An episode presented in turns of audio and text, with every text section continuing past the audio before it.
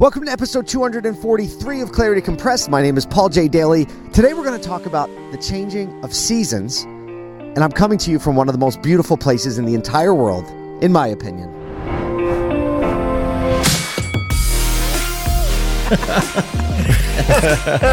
Let the good times roll. This is Clarity Compressed. It is an absolutely glorious fall day here in upstate New York. I'm in Syracuse, and behind me, if you're watching, you can see the trees. They aren't at peak yet, but they look unbelievable and amazing.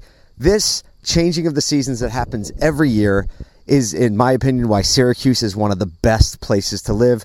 People are sleeping on upstate New York. Let me just tell you that. I try to keep the secret in because I don't want it to be too crowded with too many people, but upstate New York has one of the most beautiful falls that you will ever see anywhere. Just the hills, the breeze, the temperature, the festivities, the apple festivals, just the smell in the air. You smell some of those wood burning stoves fire up a little bit. All the animals are moving around because it's much more comfortable. And this is an indicator of what happens every year the changing of the seasons. I just got back from a trip in Miami where I was at the NAMAD conference, National Association of Minority Auto Dealers. I spent three days there in Miami, and I got to say, it was 85 and sunny every day, went down to like 73 at nighttime. In the daytime, it was humid, and I hated it. I hated it. And like, I'm not hating on the people that love the beach weather, but man, I am ready for the fall. And it's the, always the worst when I have to leave home in the season that I love the most. Like, hey, look, check back with me in February. I'll be ready to get the heck out of here because of the snow and the cold and the cloudiness, right? Then I want to go to Miami. But in October, I want to be here.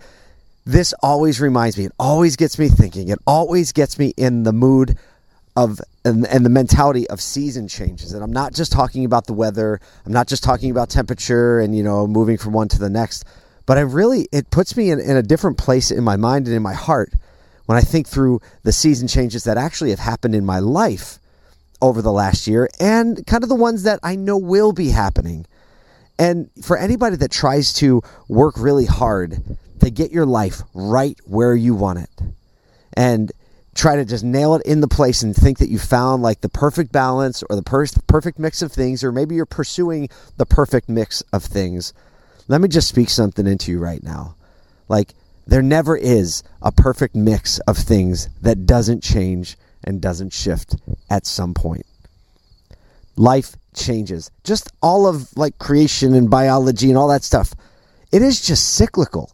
Everything is cyclical. It moves from one thing to the next to the next. Some are more favorable, some are less favorable, some are more pleasant, some are less pleasant. Some you naturally move toward because it suits your personality and your preference, and some you're just like, hey, like this isn't my full personality or and my full preference.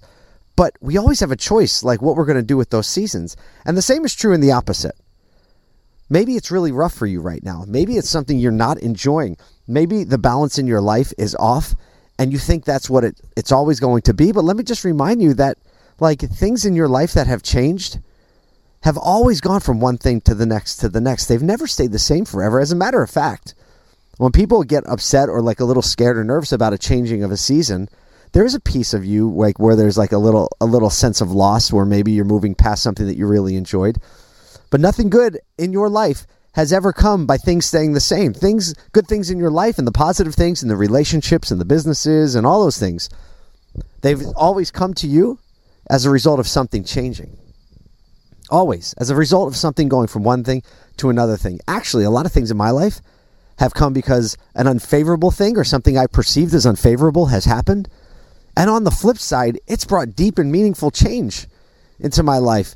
You know, one one at one point my one of my businesses, my first one was acquired, and I it was a big change of a season. Like yes, it gets exciting to sell a business. It gets exciting to kind of see some reward from all those years, and in my case, it was about 15 years of of just leaning all the way in, not pulling money out of the company, right? Just people making more than I did, or you know, working longer hours than everybody else. Right? That's just the nature of building a business, right? You should never expect someone else to like do want it more than you do if it's your business. But I, I get a, you know, I'm getting off the point a little bit. The point is that when I got to the end of that, there was this little bit of season change and a little anxiety and fear that happens because you're like, well, what do I do next? And then I actually started to realize that some of the people that I had some deep, meaningful relationships with, the second I couldn't, um, I couldn't, you know, protect them because I was the CEO anymore, or you know, give them what they wanted. Actually, some relationships started breaking down really quickly, and I was really hurt by it, and I didn't know what it was. In reality, what it was is that the second I lost my power and authority to like do things for them, they started to step away from me, and maybe there was a little hurt and resentment. But all that to say, that was a season where I, I didn't like that season at all. It was a very painful season. But you know what it led me to? It led me to this really big self awareness of my mentality and my self awareness of in codependency in a lot of cases. And that brought forth healthy relationships and healthy interactions and to build healthier companies and healthier structures in the future. And now, you know, years later, I'm standing on the platform that has built on health. That wouldn't have happened unless I went through the hard thing and the hard realization. Sometimes people have gotten sick. Actually, I have a number of friends that have either um, gotten gotten ill from something that just hit them out of nowhere. Um, one gentleman got in a car or um, ATV accident. Right, he was very, very um, disabled. Actually, he almost died big time. And what I've seen in both of those scenarios is two people who all of a sudden realized that their life, all the things that they had, all of the things that if you had asked them just 24 hours before the accident, or even during the first weeks of, of being kind of out of the out of the out of the game, if you would have asked them what's going to happen to your business and all your stuff, they would be like, I have to be there. I have to keep doing this, or else.